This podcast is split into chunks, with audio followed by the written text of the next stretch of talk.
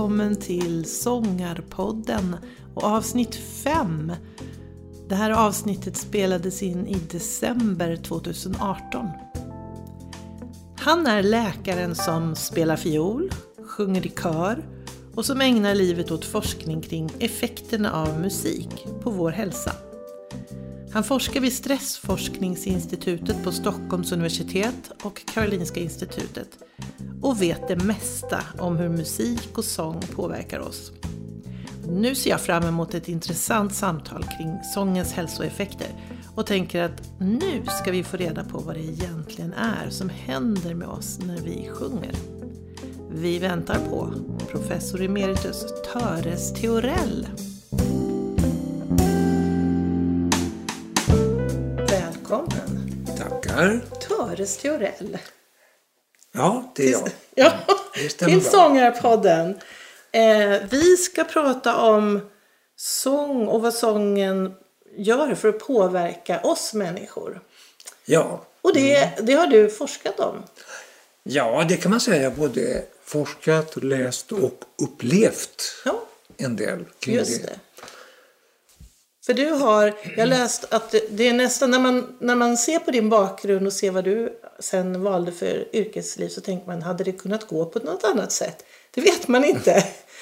Med en pappa som är forskare och en mamma som var konsertpianist. Visst, Nej. det stämmer? Ja, det ja. stämmer bra. Mm. Och då blev det det, kan man säga. Ja, alltså, jag, jag, det var ett skede i mitt liv när jag faktiskt gärna hade velat bli sångare istället, mm. men då hade jag kommit så pass långt i eh, mm. min läkarkarriär. Jag var mm. färdig läkare, jag hade också disputerat och var docent och sånt. Mm. Och att då kasta om, eh, det var nog, hade inte varit något klokt. Det tror jag inte.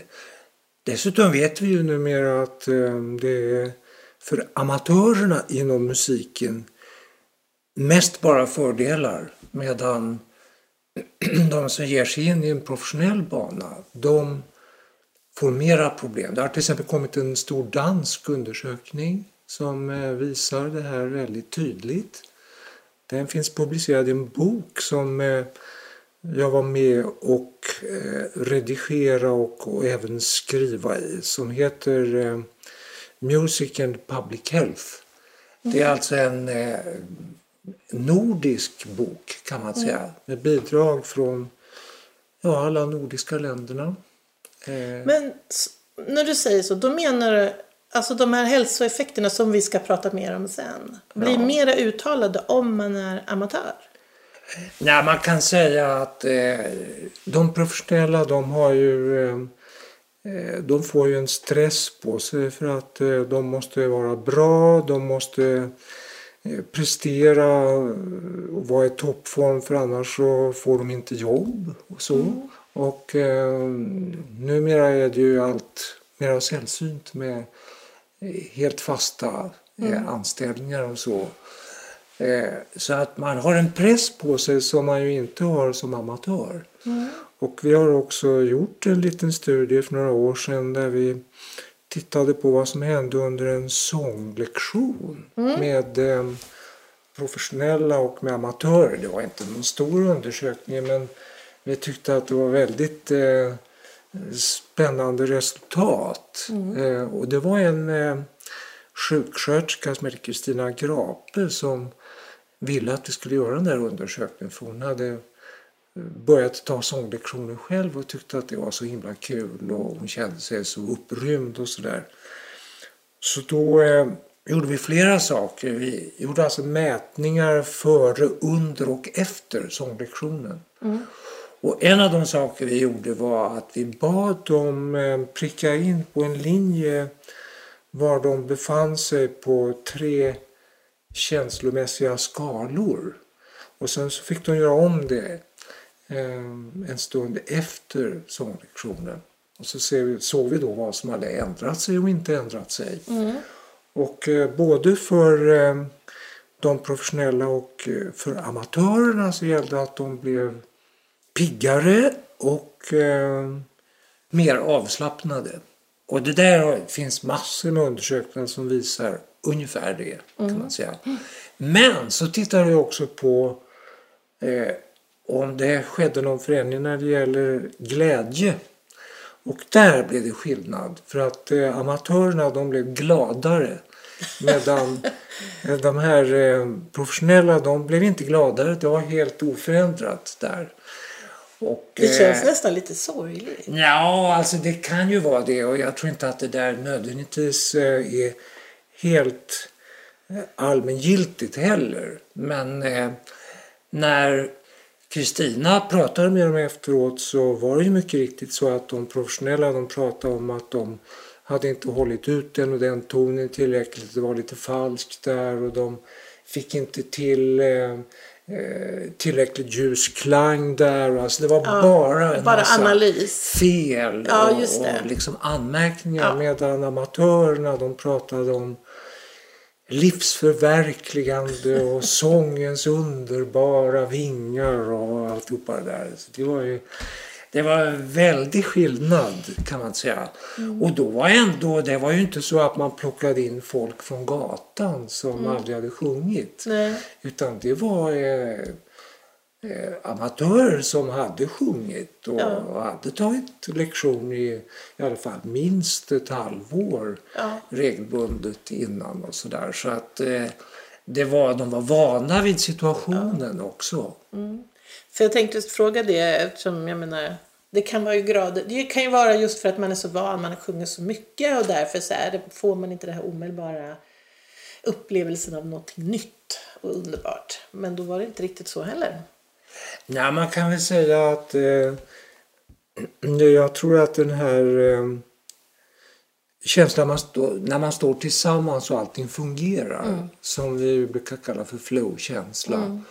Om man gör någonting som är svårt, som man måste anstränga sig för att klara av. Mm. Men man har övat på det mycket, så att man börjar faktiskt kunna det väldigt bra. Och så gör man det med hög närvaro, hög puls. Eh, och så blir man lycklig för att det funkar och så. Vi har gjort studier på sånt. Eh, det var Fredrik Ulléns grupp. Och eh, framförallt eh, en eh, man som heter Örjan de Manzano, som eh, hade det här med i sin doktorsavhandling bland annat. Och eh, det handlade om att eh, göra mätningar på pianister när de spelade ett svårt stycke som de själva hade valt vid fem olika tillfällen. Och så fick de fylla in en liten skala som handlade om flow just. Och den gång när de hade mest flow, då eh, ja, man mätte en del biologi under hela spelningen vid alla tillfällena. Och så kunde man efteråt jämföra den gången när det var mest flow med mm. de andra gångerna. Ja. Och det var ju väldigt spännande, för att då så hittade man för det första att skrattmuskulaturen var mer aktiverad när man hade flow. Mm. Man hade hög puls som ett tecken på intensivt engagemang mm. kan man säga. Mm. Och man andades på ett speciellt sätt, alltså med ganska djupa, långsamma andetag.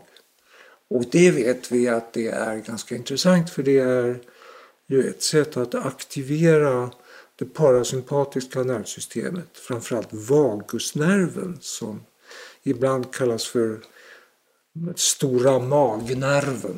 Okej. Ja, och den kan man säga är ett slags eh, broms för stress. Och det här är ju jätteintressant, för ja. du sa långsamma, djupa andetag. Ja, om man jämför med sånger, när man står och sjunger i en kör till exempel länge, ja. så är, kan man inte komma undan de långsamma, djupa andetagen. Det är ju, det är ju så det blir. Nej, ja just det. Och ju blir mer, det, ja, ju det mer det vältränad är man är ja. som eh, sångare, desto mer utnyttjar man ju det där. Så det, det, finns... det är också en skillnad som vi ser ja. i den undersökningen mellan professionella och amatörer. Ja. Att eh, de professionella, när de sjunger sitt stycke under sånglektionen ja. så får de mycket kraftigare variationer i puls. Och det är förmodligen ett uttryck för att de använder bukandning mera ordentligt ja. än vad amatörerna gör. Men Töres, skulle du säga så här, för att det här är en eh, mekanisk förklaring eller mekanism till de positiva hälsoeffekterna av sång? Att det handlar om andningen, eller? Mm, ja, det kan vara en del ja. i något som är komplicerat. Alltså, när man lär sig sjunga, då lär man sig ju en del av andningen och mm. man kanske utnyttjar bukandning mera mm. och då kan man på det viset ibland också få ner stressnivåer. Det är mm. en kunskap man kan tillämpa mm. även om man står och håller tal inför människor eller om man ska göra någonting som är väldigt stressande. Mm. Men eh, det är bara en del, för att ja, det men, finns en massa andra jo, delar också. Men nu blir man ju lite nyfiken så här. Ja. Vad är det då som händer? För man, det står ju en hel del nu i media om det hälsoeffekten av musik. Och det har ju du känt till länge. Du skrev ju en bok om det här redan tjugohundranio. Så jag ja, antar ja. nu att du ska, ja. du ska lyfta på locket här och nej, berätta nej. för oss då, vad är, dels vad är det man vet om vad som händer med en rent kroppsligt? Ja, alltså vi har en, en, ett helt spektrum av undersökningar. Ja. Alltså, i ena ändan har vi eh, intervjustudier med körsångare. Ja. Och det finns ju mycket sånt. Det finns mm. även internationellt. Mm. Och man brukar säga då, eh, alltså det som kommer fram av sånt är ju att eh, gemenskap eh, uppnås. Mm. Folk, eh, det finns en berömd undersökning från U S A.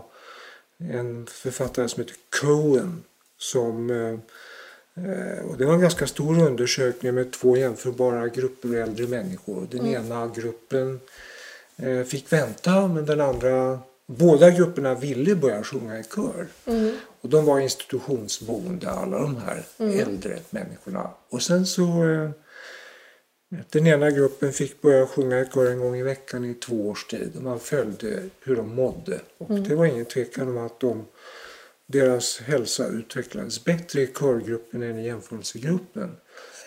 Och sen är ju frågan då, och det finns andra studier som då belyser det lika bra som den där studien. Och det är ju, vad är det mer? Vi nämnde andningen, det är mm. en del som mm. kan vara viktig. Men eh, det är också andra saker. Den sociala delen i sig är viktig mm. för att man får motivation att leva om man är gammal. Man kanske mm. sköter sin medicinering, man kanske undviker att röka eller supa för mycket och sådär. Så att eh, det blir ett slags eh, vilja att leva som förstärks mm. i sig, och det har ju betydelse. Men sen är det andra saker, till exempel att eh, det är ganska stora muskelgrupper man tränar när man lär sig sjunga. Både bukmuskulaturen, eh, alltså mellangärdet då, och eh, framförallt. Och sen så är det ju eh, även bröstkorgsmuskulaturen. Och det där är så pass stora muskelgrupper så att det tjänar ju ungefär som fysisk träning. På samma sätt. För det var en ja. fråga som jag hade tänkt ställa ja. dig. Ja. Kan man jämföra de här hälsoeffekterna med hälsoeffekterna vid alltså bara vanlig fysisk träning? Ja, alltså de, det, det här är ju saker som flyter in i varandra. Och mm. de är ju inte så renodlade som man gärna skulle vilja. Nej. Alltså om vi tar exemplet dans, så är det både musik och rörelse. Mm. Men det som skiljer dansen från annan fysisk aktivitet är ju att eh, musiken kan förstärka motivationen. Att man eh, rör sig eh, med musiken, och då blir det väldigt naturligt att röra sig. Mm. Mm. Och jag tror att vi också är programmerade till och med att röra oss till musik. Mm. Så det här att sitta still och lyssna på musik, det är en historiskt väldigt liten fas mm. i människans historia. Mm. Det är att sitta i en konsertlokal och vara still, och att stå som körsångare och vara still när man, det är onaturligt egentligen. Mm. Mm. Det ser vi också i gospelkörer och annat, att de, de, har ju, de rör sig ju för att mm. de, det hör ju till, så att säga. Mm. Men om vi återgår till andra hälsoeffekter, så finns det ännu mer att säga om det. Mm. Och eh, vi har också varit inne på att eh, man kanske kan påverka en grupp av hormoner som hjälper kroppen att eh, reparera, återställa och ersätta eh, sånt som är utslitet. Och det är ju då en grupp av hormoner som vi annars brukar kalla för könshormoner, och det är också tillväxthormon. Mm.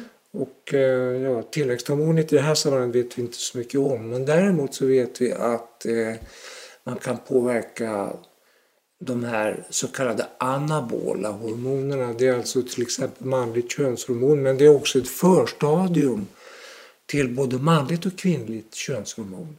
Så det heter D H E A S, väldigt tråkigt namn.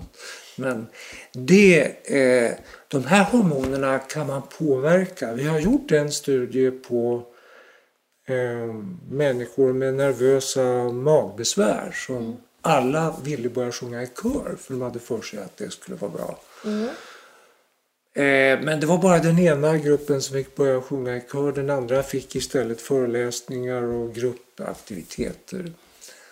Och så följde de där eh, ett helt år och såg hur det utvecklades, och då visade sig att de här som sjöng i kör åtminstone det första halvåret så fick de en ökning i utsöndringen av eh, manligt könshormon, och eh, det är ett hormon som finns även hos kvinnor, och vi mätte det i saliv, och där är det ganska lika hos män och kvinnor. I blod är det däremot väldigt olika. Mm. Men, men saliv, eh, testosteronet, det följer ganska bra hur man mår allmänt. Alltså i perioder när man tycker att man eh, har det bra, så stiger de här halterna både hos män och kvinnor, och tvärtom. Och det är också en sån här, eh, ett sånt här grupphormon, så att ett... Eh, idrottslag som fungerar bra, det tenderar att ha högre mm. salivtestosteronnivåer mm. och så vidare. Och vi har även använt det här på, eh, en, på två orkestrar, alltså symfoniorkestrar som vi följde. Mm.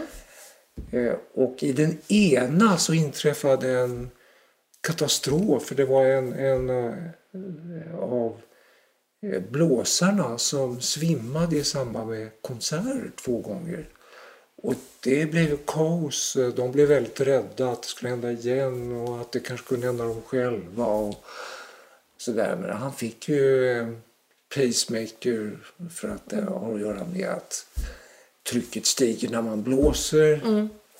och då ökar risken för att man får väldigt långsam puls som man kan svimma av. Mm. Men när han fick pacemaker så försvann ju det här. Mm. Men det som hände var att hela orkestern påverkades av det där. Mm. Och eh, då såg man det biologiskt, så att de fick sjunkande nivåer av salivtestosteron. Mm. Och så det påverkade även eh, pulsens variationer. Eh, vi mätte det på tjugofyra timmar och vi såg mm. väldigt tydliga effekter.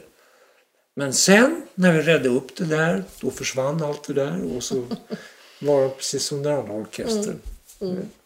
Så det är ytterligare ett exempel på att man kanske påverkar någonting annat. Men där var det också så, om vi går tillbaka till den där eh, körstudien där vi slumpade dem till antingen kör eller gruppaktiviteter mm. eh, som inte var att sjunga tillsammans. Mm. Att eh, den här ökningen i salivtestosteron, den höll sig bara första halvåret, sen så försvann effekten. Och det kan möjligen bero på att eh, de inte fungerade lika bra tillsammans på slutet eller mm. något sånt, jag vet inte. Mm. Men om vi går tillbaka till jämförelsen med fysisk aktivitet, så kan mm. det alltså vara så att körsjungandet möjligen har lite likartade effekter som idrott, det regelbundna idrottsutövandet kan ha. Mm.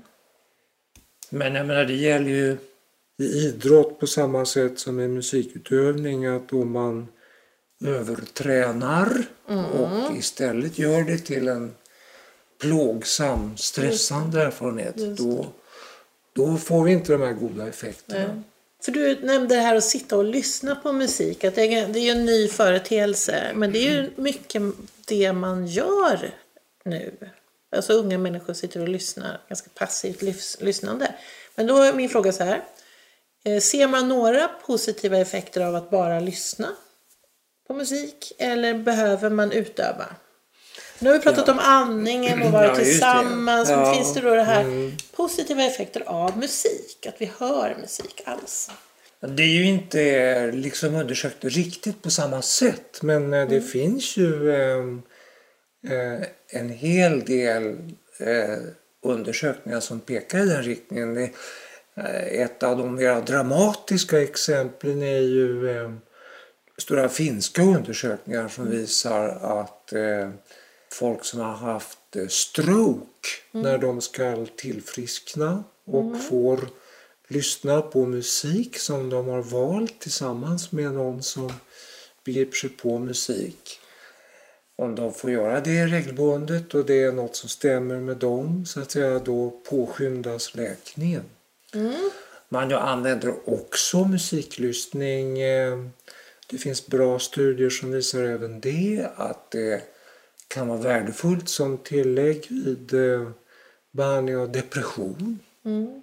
Man kan använda musik. Men kan man se ja. det? Alltså på, för alla kan vi ju känna att vi lyssnar, vi sätter på en ja, låt ja. som vi gillar. Då blir vi ju glada. Ja. Vi vill ju lyssna. Ja. Men det är ju spännande om man kan mäta att folk blir snabbare friska, eller man kan mäta ja, ja, en skillnad. Det är de undersökningar som jag pratar om, ja, handlar om det, att man har gjort slumpvalsstudier ja. ja. och följt utvecklingen. För det är ju jätteintressant. Ja. Det är ju väldigt spännande. Ja. Från det här allmänna välbehaget till att det faktiskt kan påskynda läkning, eller att det faktiskt kan kanske läka då, om du ja. pratar depression. Ja. En annan sak som ju är väldigt väl etablerad är ju att man kan använda musik, i synnerhet om patienten själv har fått vara med och välja ut ur en meny någonting mm. som kan passa. Yeah. När man vaknar upp efter operation. Aha. Och eh, det finns en undersökning som jag ofta citerar som handlar om människor som vaknar upp efter hjärtkirurgi, mm. som ju är en ganska rejäl historia. Och då visar det sig att eh, då man slumpar två mm. grupper då, den ena har pratat med personalen och med någon som begriper sig på musik, och så man, kan man välja tillsammans från en meny. Mm. Och så när man vaknar upp så får man höra den musiken mm. i, speciella, eh, i en speciell utrustning. Mm. Mm. Och i den andra gruppen så vaknar man upp i tystnad.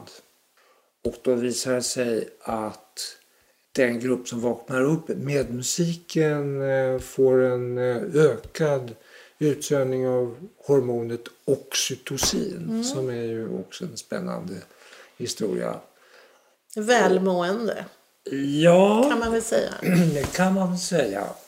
Alltså oxytocinet är ju komplicerat, men i det här sammanhanget är det väsentliga att oxytocinet faktiskt dämpar oro och smärta. Mm.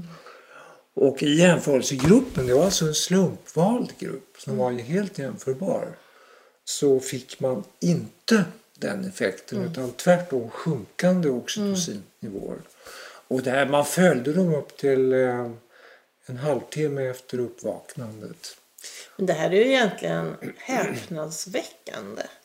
För då kan man ju säga att en sån, så att säga, förhållandevis enkel åtgärd som att ha musik vid utsatta tillfällen, till exempel när man vaknar upp efter en operation, ja, kan ja, påverka visst. ens alltså tillfrisknande rätt ja. dramatiskt. Ja, ja, visst. Och det här är används i fler och fler sammanhang. Det finns också mycket undersökningar som handlar om till exempel hjärtkatetriseringar, mm. eller när man ligger och, och eh, ska undersöknas undersökas med magnetresonanskameror i en sån här cylindrisk mm. historia, och det tar lång tid, och Det har jag varit med om själv. Då mm. får man välja från en meny och så spelar de musik. Och mm. då går det hela betydligt lättare. Ett annat område som ju används för musiklyssning, det är ju parkinsonism. Mm. Där man vet att rytmisk musik kan göra att patienter med svår Parkinson och alltså rejäla gångproblem på grund av det. De kan eh, få mycket lättare att gå om man spelar mm. musik. Så det är också ett musiklyssningsexempel. Det, är som, det låter ju som en, som en mirakel. mirakel. Ja, alltså jag tycker ju inte att det är något mirakel alls. Därför att eh, det är ju helt enkelt så att eh, Parkinsonism beror ju på att man har en rubbning i de basala ganglierna inne i hjärnan. De som sköter ett slags koordination av muskulaturen. Och eh, de här basala ganglierna drivs av dopamin. Mm. Och om man får en lustupplevelse så ökar dopaminaktiviteten. Mm. Och då får man såna här effekter att... Mm. Och jag har till och med haft mycket kontakt med en väldigt intressant patient som själv är journalist och har skrivit om det här i D N till och med. Mm. Eva Clementi heter hon.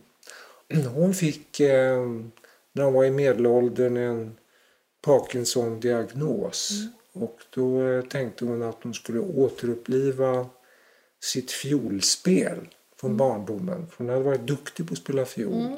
Men sen lagt av det när hon började jobba och fick familj. Mm.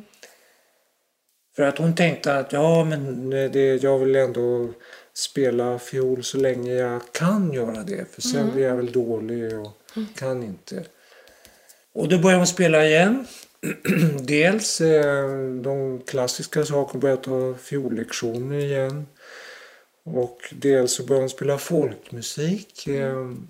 Och så märkte hon att varje gång hon hade haft en stark flow-upplevelse tillsammans, mm. särskilt om det var tillsammans med andra, mm.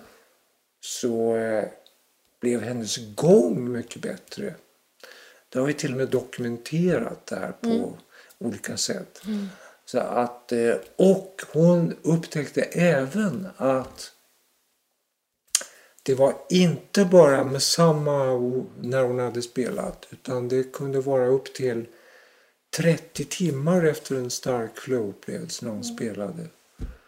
Det vill säga, ja, man får väl anta då att dopaminaktiviteten mm. i hjärnan inte bara ökade tillfälligt mm. utan att det fortsatte en, ja, många timmar mm. efter. Mm. Men eh, inom... läkare, konsten så att säga, är, är det här kunskap som du tror sprider sig nu så att man använder ja, det här? Ja, eller? Jag tror att eh, det här med eh, parkinsonism, det finns ju ja. eh, det finns flera sådana här slumpvalstudier som mm. är det jo, som man liksom vågar lita på. Forskning är ju en sak, men sen ja. det som implementeras i den här vanliga, den vardagliga vården, det kan ju vara ett ja, jag, jag tror eller? att det, är ju, det här är ju tröga processer, ja. det tar lång tid. Ja.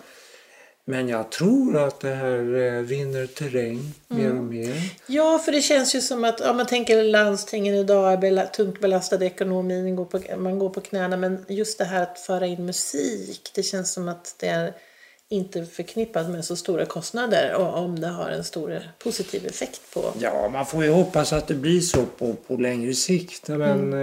eh, Radiohemmet här i Stockholm är ett dåligt exempel. Mm. Där hade man eh, en psykosocial avdelning där det fanns musikterapi och det fanns bildterapi mm. och eh, sådana saker.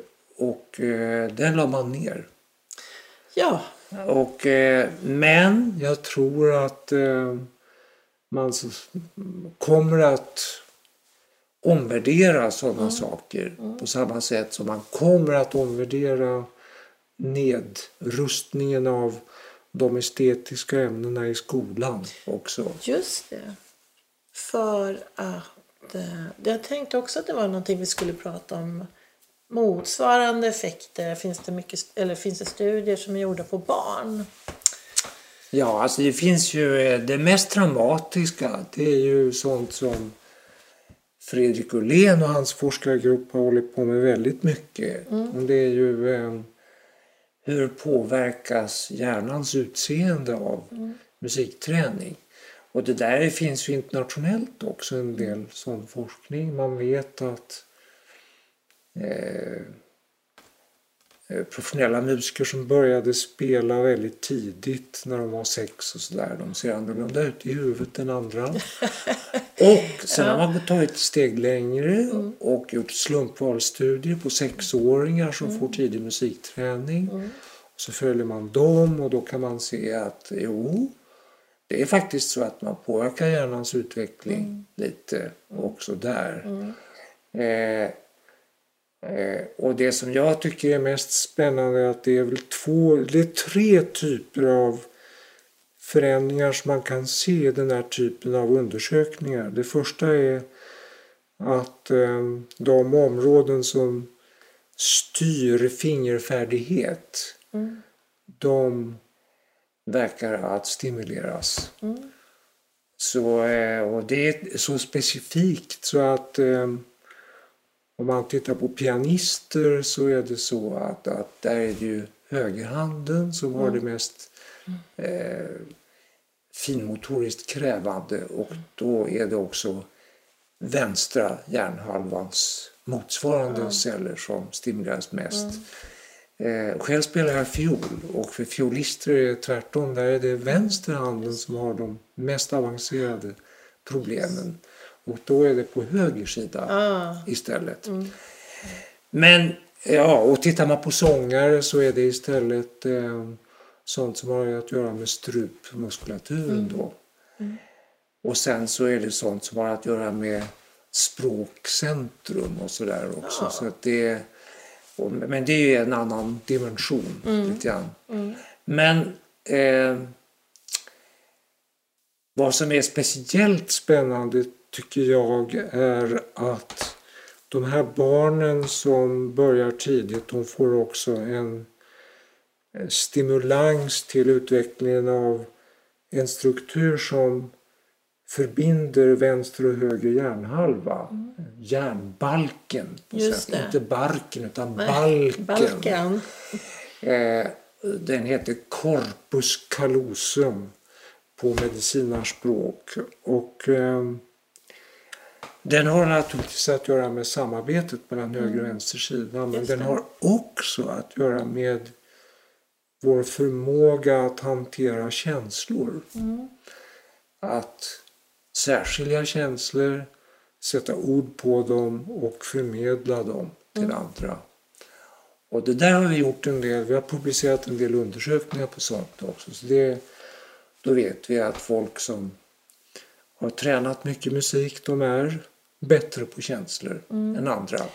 Men det här är ju väldigt spännande, för rent intuitivt så har man ju en känsla av att det är det som sker med en när man musicerar. För att du pratade ju t- tidigare om de här, eh, professionella som är kvar, de har, ja, kommer, de är väldigt, ja, analyserar sina fel och så vidare. Men mm. när man som amatör musicerar så är det, det är ju en kombination av att man gör någonting som man Man måste ha en fingerfärdighet kanske, för man spelar ja. ett instrument ja, ja. eller man sjunger, och det man ska pitch, alltså träffa sin ton och så vidare. Så att det finns en, en, en ska man säga, analytisk del, men sen finns det också en känslomässig del ja. som måste samarbeta mm. för att det är, en, det är ett uttryck som ska fram, som inte ja. är eh, numerär eller alltså, ja. faktisk eller vad man ska säga.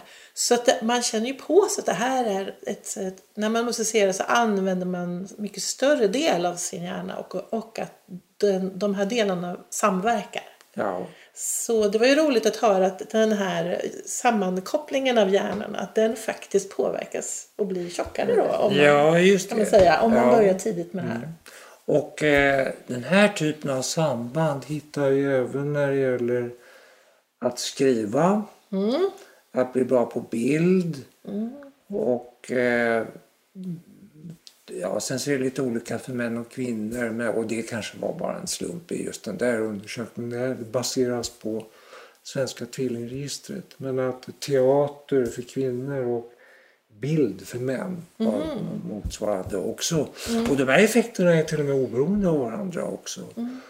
Men om man är bra på flera så är man extra bra på känslor.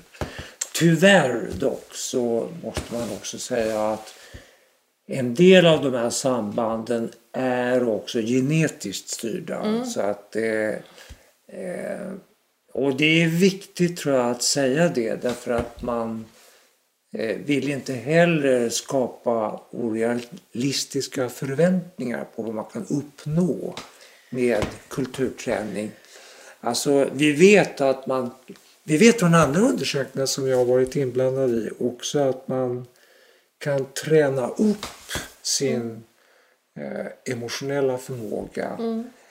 Eh, eh, men det finns alltså genetiska inslag i det här mm. också. Som med allt. Ja. Men de här som tycker själva att de är omusikaliska, det är många som säger jag kan inte sjunga, och man sjunger ogärna med andra men de mm. sjunger ogärna för man mm. upplever att man själv kan inte. Blir de utestängda från de här effekterna? Det finns tre komponenter i musikalitet. Ja. Man brukar prata om förmåga att träffa tonhöjd, mm. pitch. Pitchen. Och sen så finns det rytmisk förmåga och så finns det förmåga att särskilja melodier som är en tredje. Mm. Mm. Och då i de här stora tvillingundersökningarna som man undersökt de tre komponenterna var och en för sig. Mm. Och då visar det sig att av dem så är det gehöret, alltså pitch, mm. som är minst ärftligt. Eh, där handlar det om mm. kanske ja, någonstans mellan trettio och fyrtio procent arv. Och sen så går vi vidare till rytm, då är det lite mer ärftligt. Mm. Och melodi är det som är mest ärftligt så att säga. Men i alla de här så finns det ju utrymme för omgivningseffekter också. Mm. Men jag tycker det är lite spännande att det är just gehöret som man kan träna upp mest. Det är ju väldigt uppmuntrande. Ja, precis. Därför att det är ju det, det, är det som, som människor brukar ja. säga, åh jag kan inte träffa en ton. Ja, fast jag brukar ja. säga så alla, och även, särskilt om man pratar svenska, vi har ju väldigt melodiöst språk. Mm. Och kan man prata svenska och ha en melodi i sin sats, då kan man ju också träffa ja, ja. en ton. Jo, det där är ju väldigt spännande tema därför att eh, eh, eh, för det första så är det faktiskt bara fyra procent i normalbefolkningen som eh, eh, har total eh, tondövhet alltså. Mm. Som inte alls kan skilja på högt och lågt och så. Det är alltså väldigt ovanligt. Mm. Och rytmisk oförmåga är ännu mer ovanligt. Mm. Och det här med att eh, inte alls kunna överhuvudtaget få ut någonting av musik. Det är en slags neurologisk rubbning som kallas för amusi. Amusi. Mm.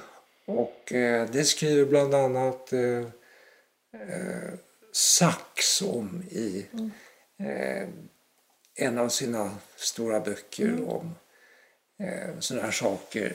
Eh, Oliver Sacks heter han. Mm. Eh, och eh, amusi, det, det är alltså fruktansvärt ovanligt, men det innebär att man får inte ut någonting alls mm, av en konsert. Mm. Man bara tycker att de sitter och får oväsen där borta. Mm. Och det är någonting väldigt eh, sorgligt om man har det. Mm. Och det finns, jag tror att det finns eh, berömda personer som har lidit av sånt. Ett exempel som jag fäste mig vid när jag var ung, jag läste eh, Herbert Tingstens memoarer. Och han mm. klagade över att han, han förstod att människor kunde njuta av musik, mm. men det hade han aldrig kunnat överhuvudtaget få ut någonting av. En sak som jag har tänkt på, det är det här med när man lyssnar på musik. Att eh, jag själv har svårt att, att ha musik på som i bakgrunden, utan finns det musik på så lyssnar jag till musiken. Mm. Och ja. Ganska många människor kan ha musik som pågår. För mig är det svårt när man är på ett varuhus till exempel, så mm. pågår det musik. Den kan vara dålig, men jag måste ändå lyssna. Ja. Medan de flesta människor verkar kunna stänga av det där. Det finns som ett brus på något vis i ja. Bakgrunden. Eh, vad säger du om? Ja, jag vet inte, jag har inte följt den senaste litteraturen på sånt, men mm. det finns en äldre litteratur som mm. handlar mer om personlighetstyper ja. Och eh, i stort sett en grova och enkla beskrivningen av, av det där var väl att eh, folk som är lite extroverta så där, har lättare att eh, ja, tolerera bakgrundsmusik. Ja. Mm. Medan de som är mera introverta, som kanske du är då, mm, ja. eh, har lite svårare att eh, klara av det. Eh, och det kan till och med vara så, om man är mera extrovert, att eh, att lyssna på musik kan vara ett sätt att hålla sig vaken och att eh, eh, hålla uppmärksamheten vid liv. Mm. Eh, Och det där är ju väldigt spännande när man har den här diskussionen om barn och skolan och så. Ska barn få lyssna på musik när de löser mattetal i skolan? Just det. Och ja, alltså jag tycker inte att det finns några riktigt enkla, helt generaliserbara svar på det. Nej. För att det kan vara så att det är lite, lite störande ljud ja. Också, och då om man har eh, ett samlat lyssnande på just det. Någon musik, då kan det fungera som blockad just. Mot omgivningen. Mm. Plus om det då inte är så engagerande musik, så kanske att det gör att en del mm. ungar har lättare mm. att koncentrera sig, mm. medan andra tvärtom får det svårare. Så att ja. det, jag pratar om ljud. Det fanns ju spännande forskning på Stockholms universitet och institutionen för lingvistik för några år sedan som handlade där de studerade barn med A D H D-problem mm. och gjorde experiment och av en slump upptäckte att ett brus mm. ökar kognitionsförmågan, alltså förmågan att utföra uppgifter till exempel, mm. ta instruktioner och så vidare. Eh, och då så gjorde de utökade studier och såg att det fanns en normal fördelningskurva där också, som med väldigt mycket att en del mm. vill ha tyst, några mår mycket bra av att det finns en sorts mm. brus i rummet. Ja. Mm. Så, äh, så på ljudfronten är det ju så, så att säga. Mm. Och då är det klart att man kan ha musik som ändå kanske tillför ytterligare dimensioner. Men då ja. Å andra sidan så är det ju andra som blir störda. För ja, själv tillhör jag dem som behöver ha tyst. Jag, jag blir mm. jättestörd fort ett litet knäpp. Ja. Utan, ja, så då får man ju ha, men det kan man ju fixa med ö- ja, det beror ju lite grann på förstås också vad det är för musik naturligtvis. Ja, ja. Självklart. Ja. För att eh, det finns ju några väldigt enkla principer eh, som är generaliserbara kan man säga för all musik mm. egentligen. Och en sån princip är då handlar om starkt och svagt. Är ju starkt så blir man väl uppvarvad. Mm. Eh, går det fort, mm. fortare än ens egen puls, så tenderar ja. Man att få en ökad puls och tvärtom. Mm. Mm. Och eh, är det skärande ackord, typ stor septima, mm. så eh, blir man disharmonisk av det. Det finns till och med undersökningar som visar att eh, man ber folk röra sig spontant i olika typer av ackord, så mm. spelar man en stor ters så tenderar folk att vilja omfamna, och eh, spelar man en stor septima så börjar folk röra sig okoordinerat och disharmoniskt. Så att det, ja. vilka, roliga, vilka roliga studier. Jag alltihopa står i min bok. Ja. Vad heter boken? Not, ja, det finns en, av... ja, Noter om musik och hälsa. Ja. Den, eh, tyvärr så har det här bokförlaget lagts ner. Det var inte och, bra. Och eh, jag tror att eh, den är slut på många ställen. Men du kan göra ett försök och beställa den mm. på nätet. Jag har inga ex mm. själv. Så att, Du kan börja så här, vad heter det, print on demand här. Ja, ja. Ja, men det låter finns, ju väldigt spännande. Den finns också på engelska mm. i en version från tjugohundrafjorton. Jaha. Som också är lite moderniserad. Och den heter? Den heter uh, Psychological Health Effects of Musical Experiences. Ja. Och den är utgiven på Springer förlag. Mm. Och uh, den kan man ju också beställa. Mm. Och sen eh, så pratade vi innan vi började med intervjun om att det i dagarna kom ut en annan bok där ja. Du har skrivit mm. ett förord. Ja, just det. Ja. Mm. Den heter Det är farligt att inte sjunga. Mm. Och det är två riktigt långvariga medlemmar i Lidingö kammarkör som mm. har stått för den här boken. Mm. Och, och den ena av dem, eh, Björn Wrangsjö, känner jag sedan väldigt länge. Mm. Han är ju framförallt barnpsykiatriker men också musikterapeut. Mm. Och eh, den andra mannen känner jag inte. Eh, men eh, han heter alltså Kristoffersson. Så mm. att det är de två som... Men den lär ju inte vara slutsåld i alla fall. För den Nej. Har precis kommit ut. Ja. Så den skulle man ju ändå kunna ja. Tipsa om. Det är ja. Farligt att inte sjunga. Ja. Men i mitt förord där så tar jag ju upp också att eh, körsjungandet, även om det för det mesta gör att vi blir piggare och lugnare ja. När vi har haft en körupptog, så är det ju inte alltid säkert. Det vet ju alla som har sjungit i kör. Att ibland så är körledaren argsint och ibland är man ovän med de andra som sjunger i stämman. Och, eh, i mitt förord så tar jag faktiskt upp en eh, texten i en sång av Birgit Sjöberg som mm. handlar om Tropakör, vem kan väl ana, vem kan väl ana. Aha. Där, där. Och det handlar om att de sneglar argt på varandra och fastän de ändå sjunger att allting är så underbart. Mm. Det är ju på samma sätt i en eh, symfoniorkester och så vidare. I alla, så alla sammanhang där ja. Människor kommer ihop, tror jag. Ja.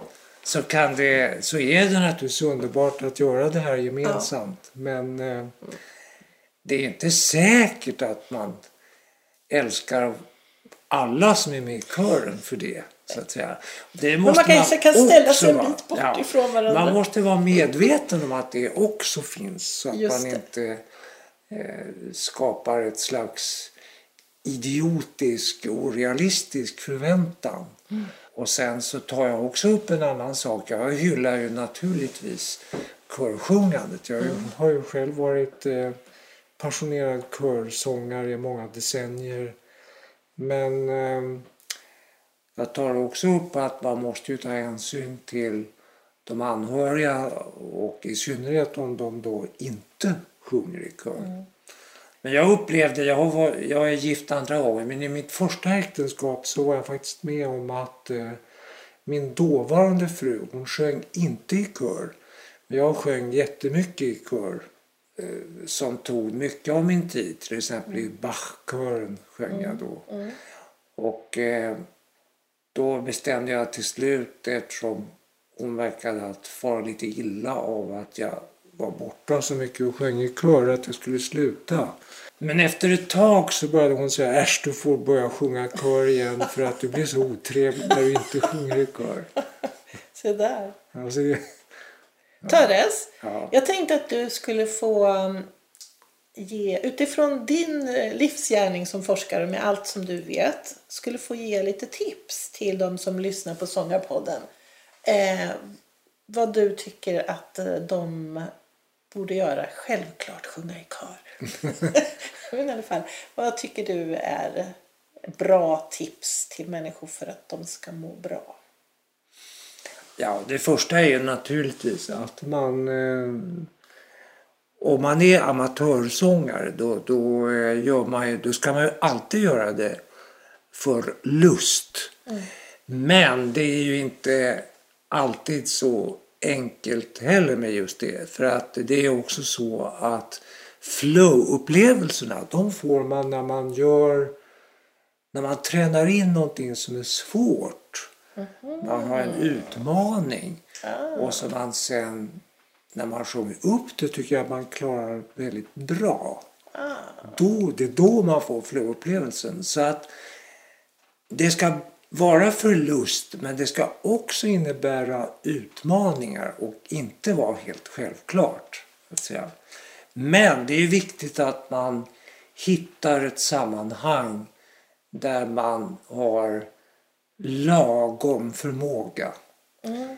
Eh, eh, en som aldrig har sjungit i kör och i femtioårsåldern kommer inte in i radiokören till exempel. Det, provsjungningen kommer att vara obönhörligt. Men det finns så många möjligheter nu. Ja. Alla kan Men det ja. finns ja. jättemycket andra ja. typer av körer. Ja. Och, eh, eh, vi har ju till exempel eh, den, den här stora kören där det inte är inträdesprov, som leds av Göran och Sofia Staxäng. Eh, och eh, de eh, gör stora produktioner och eh, lär sig svåra saker mm. och utgår ifrån eh, eh, människor som inte har sjungit i kör. Och, så det funkar också. Men eh, det gäller att hitta rätt sammanhang. Mm. Och har man hamnat i fel sammanhang så gäller det att snabbt, snabbt ta sig hitta. ur. Ja. För att eh, det är plågsamt för alla om man är i fel sammanhang. Mm. Och det finns hur mycket valmöjligheter som helst mm. i en storstad som Stockholm. Till exempel. Ja. Men nu har vi lyssnat över hela Sverige. Ja. Och då Men det finns, finns det, körer ja, överallt. Det finns körer överallt. Och... Eh, man ska inte ge sig, det finns, man får leta på nätet och... Mm. Eh, Men det är ganska, så i, så i kontexten är det så här, hitta ett sammanhang där du trivs och passar in, men, men gör lite små, svåra saker. Ja, just det. Ja. Ja, det lite är, utmaning. Det, så att man ja, det ska utvecklar, finnas en ja, utmaning i man det. Man utvecklar ja, sig hela tiden och då det. får man flow ja. och då mår man bra. Ja, ja, jag tror att eh, det här att eh, få ha flow-upplevelser då och då i mm. livet. Ja. Det är en viktig del av mm. hälsa i vid mm. bemärkelse, mm. tror jag. Mm. Men flow-upplevelser kan man få också av andra saker. Man måste inte sjunga i jo, kör. Ty, tyst. Måste sjunga Nej, nej. Måste man inte. Alltså det finns andra sätt att, att få flow-upplevelser. Man kan spela i orkester. Man kan spela i band. Man kan eh, dansa folkdans eller jazzdans eller tango. Man kan gå på rit- eller målarkurs, mm. man kan eh, gå i teatergrupp, mm. man kan lära sig glasblåsning.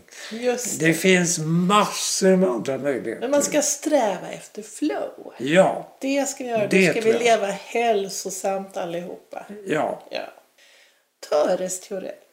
Stort tack ja. för att vi fick störa dig och prata om det här härliga ämnet. Tack så mycket. Tack.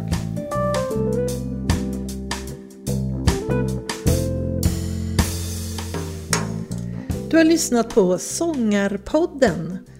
Vill du ha mer information eller få länkar till artister med mera, så gå då till våran egen webbplats w w w punkt sangarpodden punkt se. Vi hörs!